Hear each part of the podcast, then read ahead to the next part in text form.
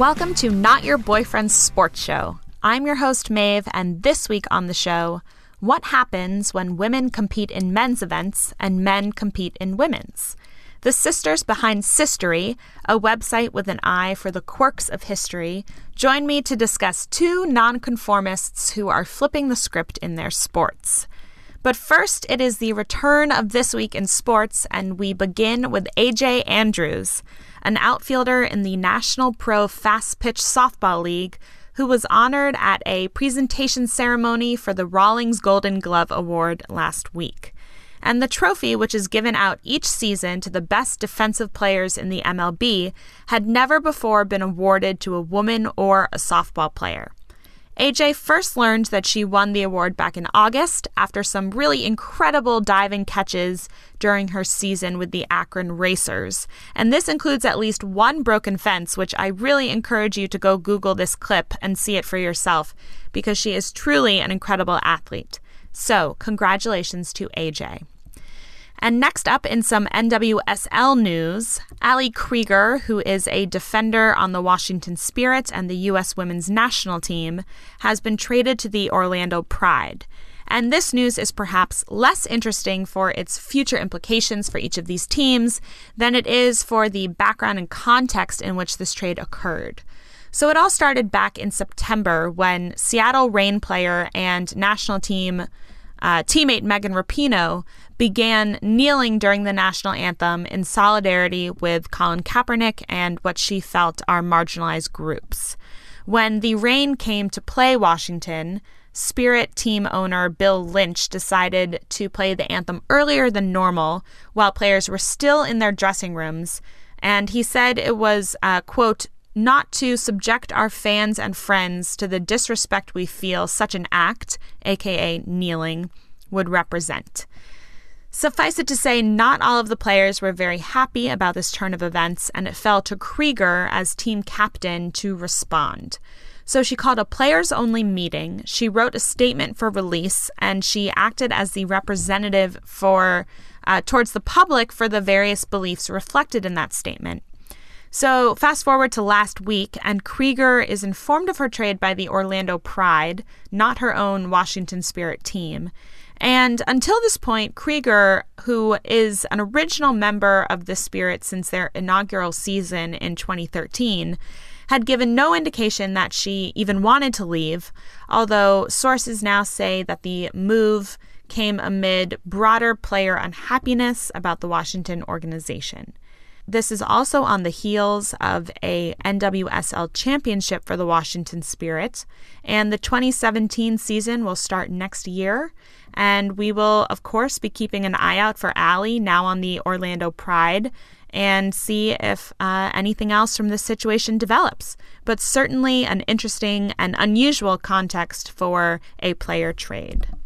That will do it for this week in sports. And when we come back, the Sisters of Sistery will join me to discuss some gender bending competitors.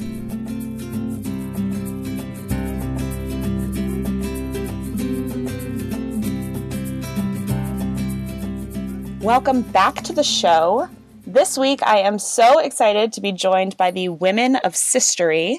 That's Caroline, Eleanor, and Corinne. These three sisters started this amazing website. It's dedicated to all of the quirks and untold stories of history. It's at sistery.co. Uh, it's hilarious and it's really informative. It's like a spoonful of sugar of history lessons. So I thought, who would be better to unveil some of the hidden stories of women in sports history than Sistery? So, welcome to the Not Your Boyfriend Sports Show Sistery Mashup. Uh, welcome, ladies.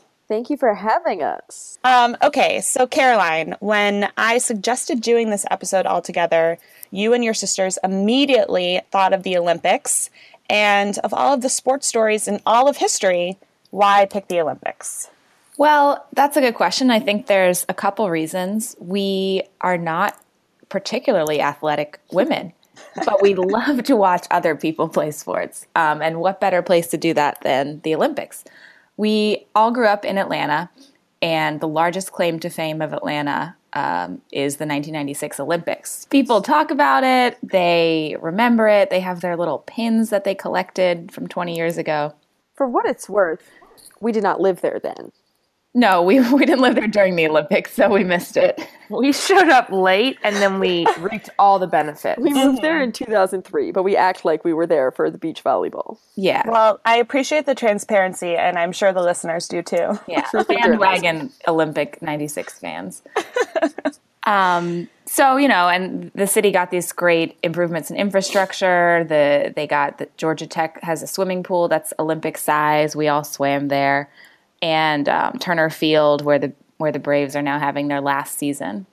Which is really okay, interesting because the baseball stadium that is Turner Field, which is where the Braves play, was built for the 1996 Olympics. It was supposed to be used for like maybe one or two seasons after that. It was basically a disposable stadium, and they were supposed to build a new stadium in that in its place after a season or two. And we are now 20 years out of the Olympics, and they're finally getting around to building a new stadium. And This is mov- how I feel about RFK and DC. yeah, Yeah. exactly. The Like soc- that thing has been used for everything and its brother. Like, can we just move Right. on? Although, be careful what you wish for because people had been talking about repairing and improving Turner Field, and instead they're tearing it down and moving it out to the suburbs on a mm. like one a highway that's already very clogged at rush hour. So this is going to be a fun little Just spread infrastructure adventure. That doesn't seem like great city planning, but No, Um, no. Okay, so so Yeah. why the Olympics? Other than your personal Atlanta connection, what about the Olympics are So- compelling for like these women in sports history? the Olympics are always being talked about. And I think, you know, one of the things that they're talking about in the last year or so is what new sports can be added in. And in June of 2015, over 26 new sports applied to be in, in the upcoming Olympics, the 2020 Olympics in Tokyo. And these are just hilarious to me. Um, the sports that they suggested were bridge, the card game, um, chess, and bridge and chess, I guess, are actually considered mind sports already by the Olympics, but they're not. Mind sport? Yes. What is a mind sport? Um, a sport you do with your mind, which is right up my alley. Isn't this like like a puzzle. Is- Yeah. You know, they also wanted to do orienteering, um, frisbee, sumo, something called dance sport, which is um, really vague, and I, I'm into that, and and tug of war, which is which is hilarious. Um, I get tug of war and frisbee, and I guess I could go with sumo and dance sport. Like those seem like athletic feats. Yeah, no chess for you. So I think some of the thinking here is that if you know if you allow bridge and chess to be Olympic sports, then you can let older adults in on it. Um, the Olympics aren't just limited to the young and super fit. So. And I, I you know that type of inclusion is really important, especially in a country like Japan, where they have such an aging population. So, yeah, let's give give the olds a chance. Japan being where Tokyo 2020 is. So home country trying to get some events where they can win some gold medals. Yeah, I think so. I, I will say that the um, what they actually ended up including in the Tokyo 2020 Olympics are uh, skateboarding, karate, surfing, and climbing, which are all super youth oriented and not for old people specifically. So we'll see what Okay, happens. but our general theme here is inclusion. How Yes. how do you design the Olympics so that there's a greater level of inclusion? Exactly. And I think that brings us to the stories we found um, today, which are all about gender inclusion in the Olympics. This has been a long battle, and Yes. it's not over yet. Okay, so I think that we have to start with our first story, which involves the Olympic sport of shooting. Shooting has been included at the Summer Olympic Games since the modern inception in 1896. And so it's one of those games that to me seems more of a test of skill than strength. Um, yet women, of course, were excluded for the first 80 years. Of course. But Corinne, you're going to tell us all about this first nasty woman who shot through, pun intended, this particular glass ceiling. yes. Okay, so I currently live in Alabama, and shooting, hunting, all of that is a thing here. that I've never experienced before. But um, this one lady, Margaret Murdoch, um, was born in 1942 in Kansas, and she was always athletic. And then she started shooting when she was a child, um, which seems very alarming. safe. Yeah. But I guess it's Kansas.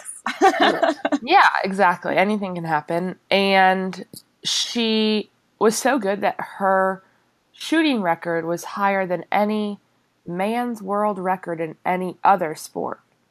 So that is a hard concept to wrap my brain around, but that is Wait, I'm sorry. Then I don't- the man's I'm not- world I don't. So follow. she was Explain better at shooting Explain than that. anyone was She- good at anything. How do you measure that? Oh. How how can you be better at shooting than he is? like I'm better at shooting than you are at ice luge. Like how do you measure that? Don't ask questions we don't know the answers to, Al. It's a fact. She was the best in the world at everything. Okay, well, whatever. She was really good. Um, but it took her 30 years and she finally made the Olympic team. And Eleanor, I think you were telling us that they were like, all right, you can come on. We know you're not going to do anything.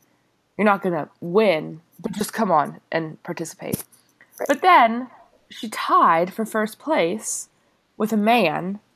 And he, instead of them both getting golds, he got gold and she got silver. Of Oh. course. Yeah, Yeah. man. and that is insane to me and they you know they have an ample amount of gold medals they're not like shoot we ran out i'm sorry margaret can you take this then after that she kind of went back to her normal domestic life as a mother and a housewife and a A nurse. She was a nurse. everything. yes so I mean, Okay, but I want to go back to this like tied for gold medal Yeah. thing. Oh, I Because really want to go back to some, that. There was some like real drama that went down. So, like, walk us through a little bit the backstory of how they were tied, but then how the decision got made of who got gold because it's pretty like it's pretty thin ice. Yes, I agree. Um, all right, so her team captain is this man named Larry Lan, Lanny Bassham. So when they both, you know, received their scores, they thought they had both won, and Murdoch, Margaret Murdoch, um, was one point ahead. And then later, the scoring officials said that there was like some sort of mistake, and when they got the scores back, um, they saw that that Lanny should have get, been given one more point, and that actually tied them. And then there, the way to break a tie in shooting is, I hope you all would know, is to um, just take whoever went with the better score in the final round. So that is Bassham, Lanny. Okay, so so, they were tied and in overall points, but the tiebreaker rule was that whoever had won the last portion becomes the overall winner. So what did she did she just accept it or what did she say about that? No, and she knew. She was like, I know I'm a woman and it's only 1976, so. This is a quote from her I have been screwed on a couple other occasions big time, so it doesn't surprise you. They said, we were both from the same team, so they thought it would be okay. But Oh, they're not come from the same team. If I've ever seen people from different teams, it would be Margaret Murdoch and Lanny. Yeah. It's just the whole thing. A, I love how frank she is. She was like, I've been screwed before. Yeah. But then she's like, Oh, you think that I'll be submissive because I'm the woman and just like allow my male teammate to get the Yeah, gold? like no, you take it. No, Yeah. you take the gold. Just it's fine. There is something a little funny about it because Michael Phelps wants gold more than any other than he wants anybody else on his American team to get gold. Right, he's not going to give Ryan Lochte the gold just because, like, oh well, it's the same team. Right, and that's what they're saying here is they said we were both from the same team so they thought it would be okay. Wrong. Okay, but we should give Lanny a little more credit because he does actually come off as kind of a good guy in this story. Yes. Okay, so in the end, he there was the whole medal ceremony and he allowed her to come on stage with him onto the gold uh, Platform. Stand. well, but before the medal ceremony, they both wanted to have a shootout to break the tie. That was what I thought was, you know, showed the character of Lanny that he was willing to go like mano a mano Yeah. with Margaret. Right, and the referees and officials and everything said no. So sometimes you get people who want, you know, the right thing and they're doing the right thing, but the times are not there yet. And that seems ah. to be the case here. It's all about So the true. times. All about the times. all about the times. And in her earlier times, Miss Margaret here, she like was flourishing in male dominated environments like the Olympics. You don't get to the Olympics in a male driven sport by just like sitting pretty all these years. What was she doing before the Olympics? Yes. Okay. So she really started to hit her mark, unintended, uh, in the army, and she was a shooting instructor, and then became the rank of major, and so she had a lot of experience, um, and much Teaching other men how to shoot. Yes, exactly. She might have taught Lanny. Probably not. Um, and she was the first woman to earn a varsity letter at Kansas State University before Title IX was ever a thing. And granted, her mom had to chaperone the team whenever they traveled, but you know, that sounds like enjoyable. Yeah. We um, bring our mom. She's Yeah. I'd love to have my mom travel with me everywhere. Same. Let's hear it for the moms. Yes. Yes. Eleanor's favorite thing to say about adult life is just sometimes you have to be your own mom. It's true. It's true. That's a great lesson. Yeah. Um, yeah. Okay, well, the other funny part about this story is that there was a period during Olympic history when men and women were both competing in the same shooting competitions. They didn't separate out the genders. And there was only one other woman who won an Olympic medal during this time, which was between 1972 and 1992. And this was a woman from China. Her name was Zhang Shan. So, what do you think? Like, on the one hand, if you have the genders compete together, you could say that there's more parity. But on the other hand, if women are competing in their own events, then there's more opportunity for women to perhaps find success, find fame, get sponsors, get money. So, like, what do you think? Should the medal stand? the gold medal stand. So like should is it good to be separating the men's and women's competition? Um, I don't know. I think that there are less events in the Olympics where the genders compete together. Um, they have like mixed doubles and then figure skating, but those are like partner sports. Um, Right. So it's not like I always just go back to swimming because whenever I think of the Olympics, I think of swimming. We were all swimmers growing up.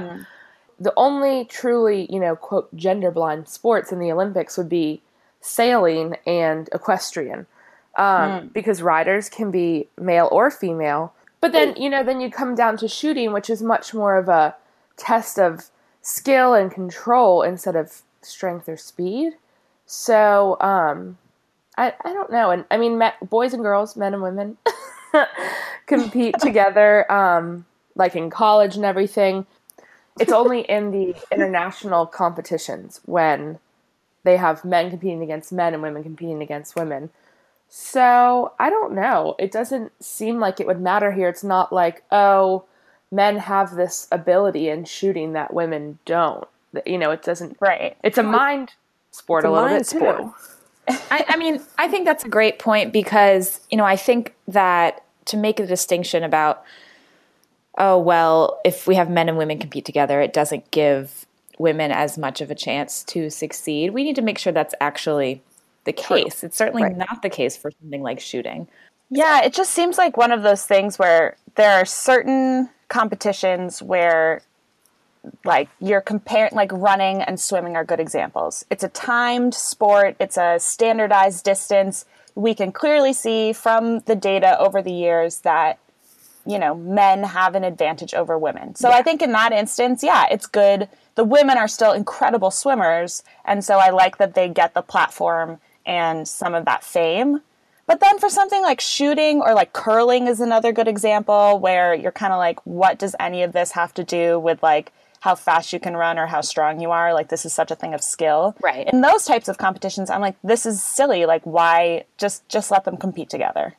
You know what this makes me think of? In our high school, you don't have to include this, it's kind of a tangent, but in our high school, they did a male and a female valedictorian. And in my graduating class, the male valedictorian was uh, the 11th highest GPA in the class.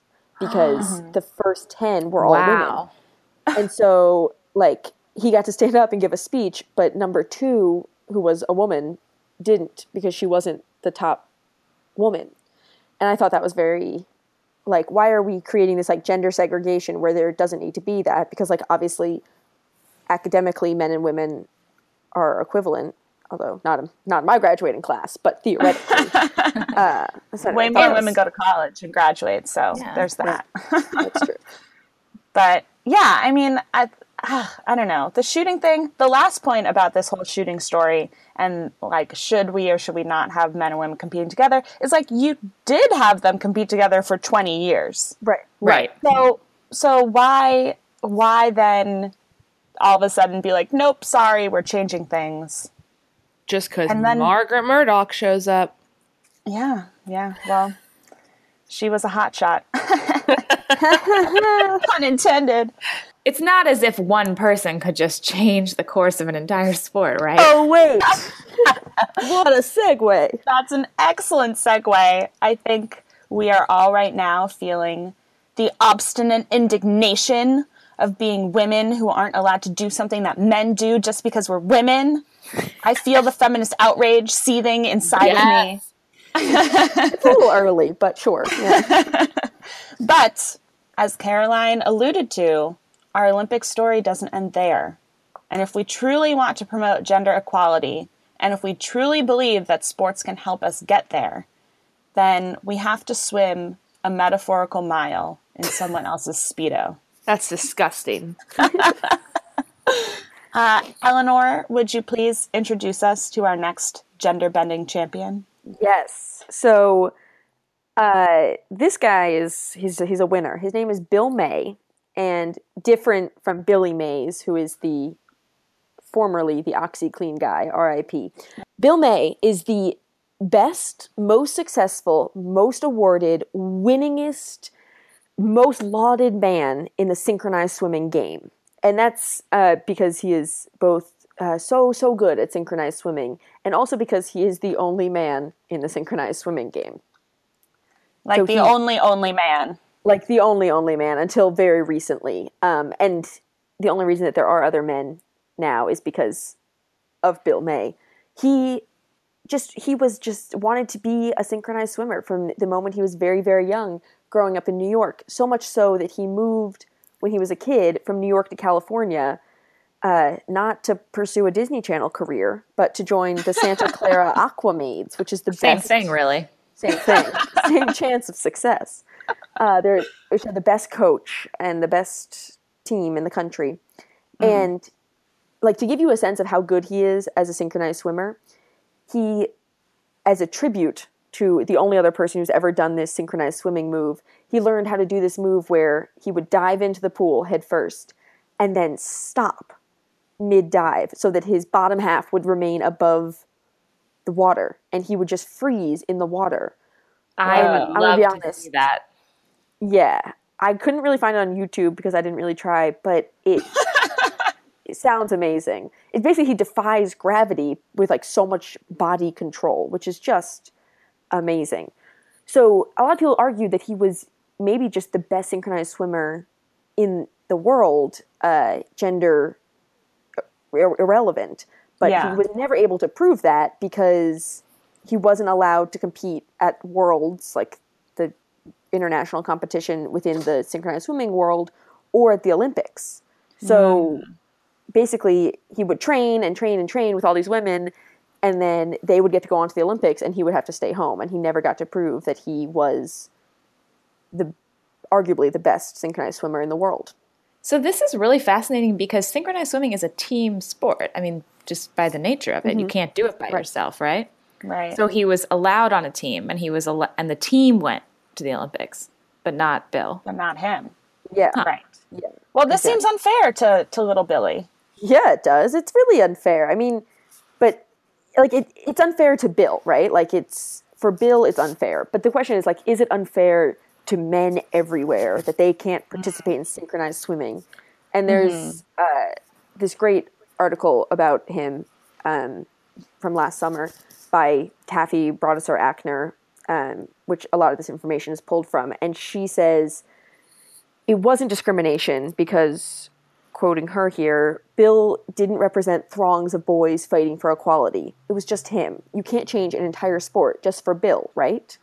Which is kind of fair, right? Like, it's not like he wasn't march he didn't have thousands of young boys in speedos and like glitter hair marching behind him begging to be allowed to compete he just was really good at something that he wasn't allowed to compete in.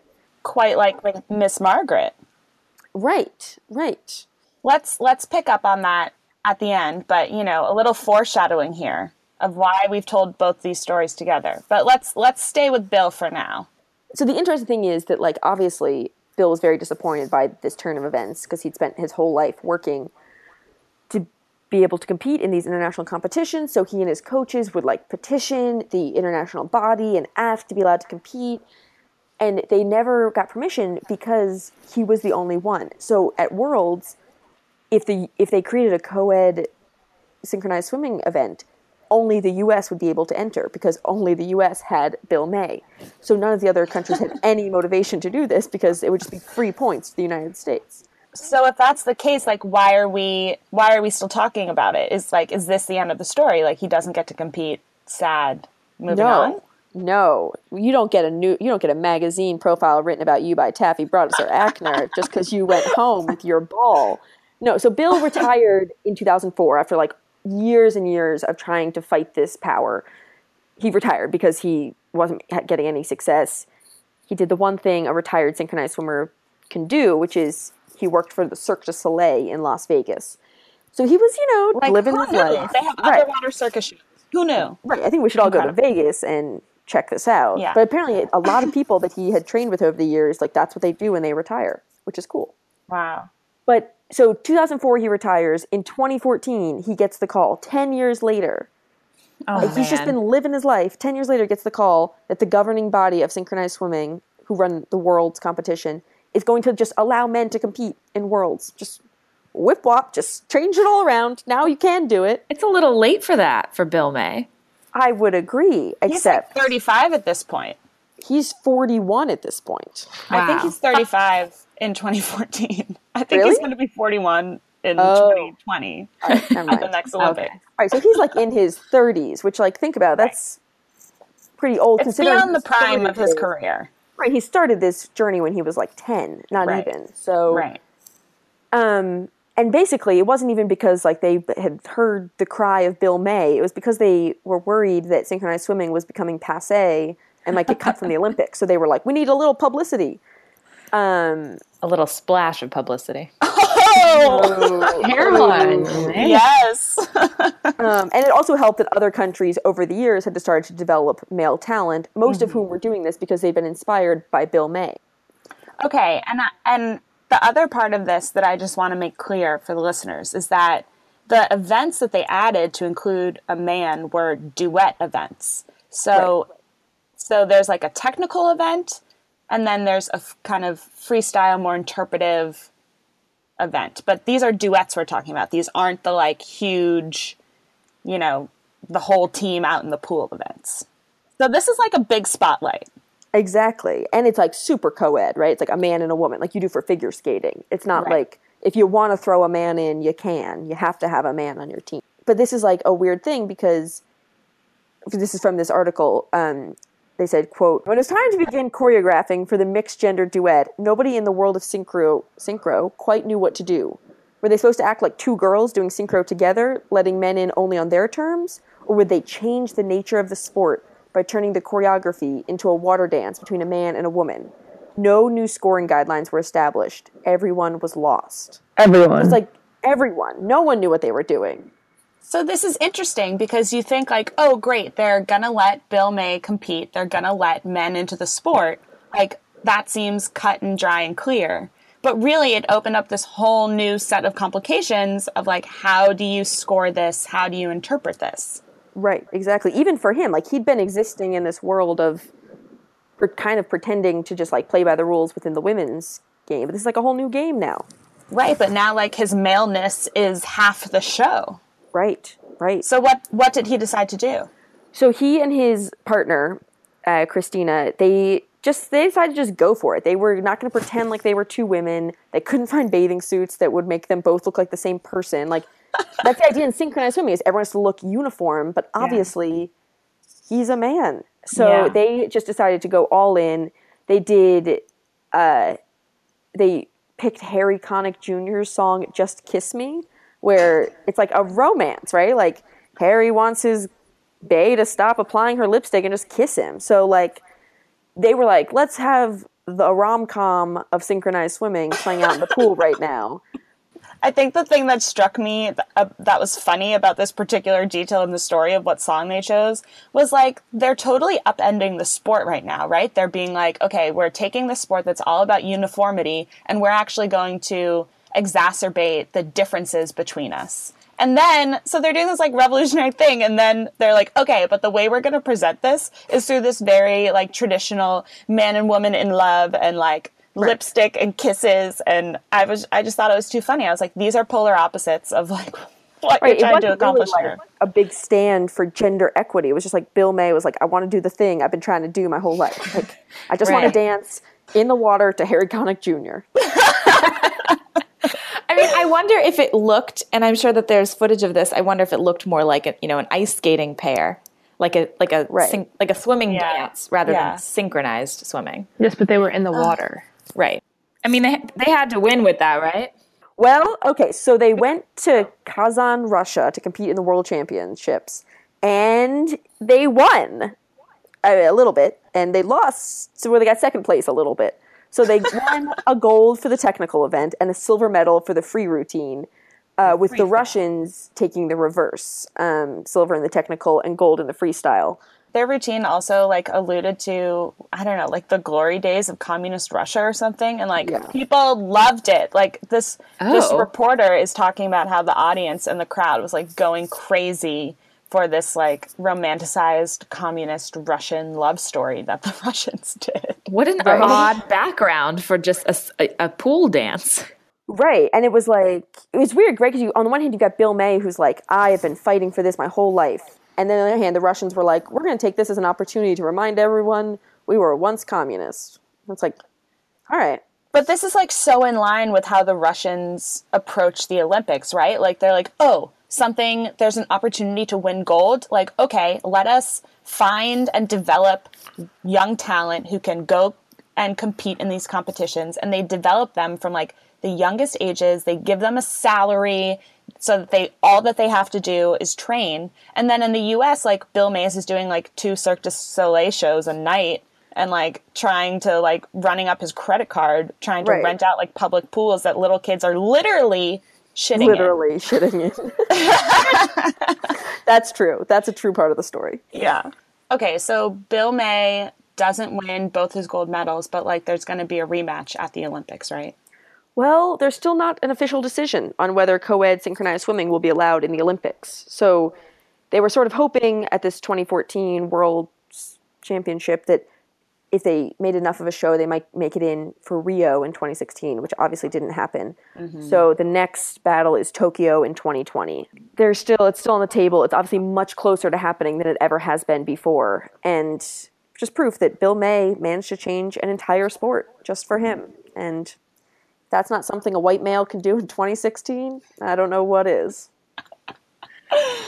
Oh man, yeah. The- Exactly. The, limitless possibilities of what white men can do. but okay, so so let's go back to Miss Margaret and bring her back into into the fold. Like what have we learned here? Because we've taken two like equal but opposite stories. And I feel like for the shooting, I was mad and I thought it was so unfair. And then for Bill's story, I was like, oh, this is so nice. Like, this is just one man's individual quest. Like, it didn't carry the same implications for like gender. Yeah. So, like, why do we think that is? I think, you know, I think we have to sort of be careful about that because it's very easy to say, as that article said about Bill May, Bill May didn't have an army of young boys wanting to synchronize swim behind him. But if you said that about Margaret Murdock and shooting and said, well, it was just Margaret Murdock who wanted to shoot in the Olympics. She didn't have anybody else. There was wasn't a whole bunch of girls wanting to do this. I think my instinct is to say, well, wait, wait a minute. We don't know. Maybe if there were women doing entered in the shooting events in the Olympics, we would suddenly see a whole group of girls that that want to be doing that, um, but didn't know they could, didn't have a role model in that space. And in fact, Um, we saw that with Bill May, right? Like now there are men doing synchronized swimming Right. because of him. I well, think and that because of the Russians' crazed Sure. quest for gold. they don't care what it is; they'll they'll, they'll compete in anything. They'll do it. All those mind. So I think that's you know the ideals like having a role model in these sports is another important reason to kind of open the opportunity to everyone. Right. I wonder if if for certain sports we're going to get to a point where it's like so mixed that it becomes male again. Do you know what I mean? Like Yeah. if like there's all this psychology and literature about you know girls won't necessarily volunteer themselves to go do new things or try new things, right? Like this is talked about a lot for like math and science and stuff like that, but it also totally applies to sports. Like if girls participate on sports teams, on girls sports teams, then that's been shown to build a lot of confidence and then they're more likely to like engage in other new activities and go for leadership positions and that sort of thing. But if everything's like mixed from the beginning, are we just like back in kindergarten where you're trying to encourage little girls to do things, but when it's not like a girl only environment, is that better or worse for them? Right. Yeah, I mean there's the question of should we have mixed events and then there's the question of there needs to be a place for even if it's in gender segregated events, like everyone should have the opportunity to compete. Yeah. I mean, you think about like ch- like these some of these mind sports we were talking about, like chess. Like, I mean, there's no reason, right, why you would need men and women to be segregated, gender segregated on that, unless you're no women are going to enter, and because it's a very, I would imagine, a male dominated field, and so mm-hmm. then like it's sort of this self perpetuating cycle where it ends up just being a men's event, and we've got this like random story of one woman who was super good and th- sort of never again. So then maybe there's an argument for making that, you know, the men's chess and the women's chess. But then you end up with this Margaret Murdock situation again. Right. Right. Right. It's funny. It's like, where is the threshold between when you're like encouraging people and when you are starting to like, discourage people through, you know, some sort of like intimidation factor? It does almost feel like it would make you know, the way they do a lot of these things now. It's like co-ed in the, uh, like n- national competitions, and then gender segregated in the international competitions. It almost feels like that should be opposite, right? Like you should be able, Yeah. you should like develop teams that are gender segregated, and then for the big games, compete against everyone. Yeah. Well, I mean, but this is also an issue in um, like who becomes coaches. Like in tennis, for instance, even on the women's tour, many more players have male coaches. And part of that is because they say that like the the female players they want a hitting partner who is stronger than them or at least as strong as them which is more often a man rather than another woman because you know the theory being that like you get better if you play with people who are better than you. So but then so on the one hand you're like okay well you want to develop the best female talent that you can and if that includes male coaching then like what's wrong with that? But on the other hand it means that you know the visibility of leadership positions becomes more lopsided toward men in those roles. Yeah, that's true. And I think that's like a form of diversity that we need to be paying more attention to. It's not just having men and women in equal numbers, it's having a mix of, you know, power dynamics of boss, a, a female boss to male employees, a female coach to male players. Um, that's something we're still working on. Right. Yeah. All right. Well, sistery ladies, Caroline, Eleanor, Corinne, thank you so much for coming on the show. I definitely learned a lot. It was fun to have so many people to talk to. um, and as I say to all of my guests, good game. Ah, good good game. Thanks, May. We loved it. Good game, good game, good game.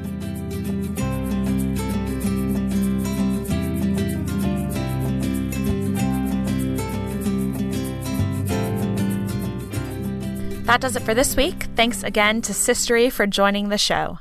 Remember to subscribe on iTunes and Stitcher, follow the show on Twitter at NYBF Sports, or on Facebook at Not Your Boyfriend's Sports Show. You can always email nybfsports at gmail.com, and please check out the website, nybfsports.com, to sign up for the newsletter. Thank you very much for joining me, and good game, listeners.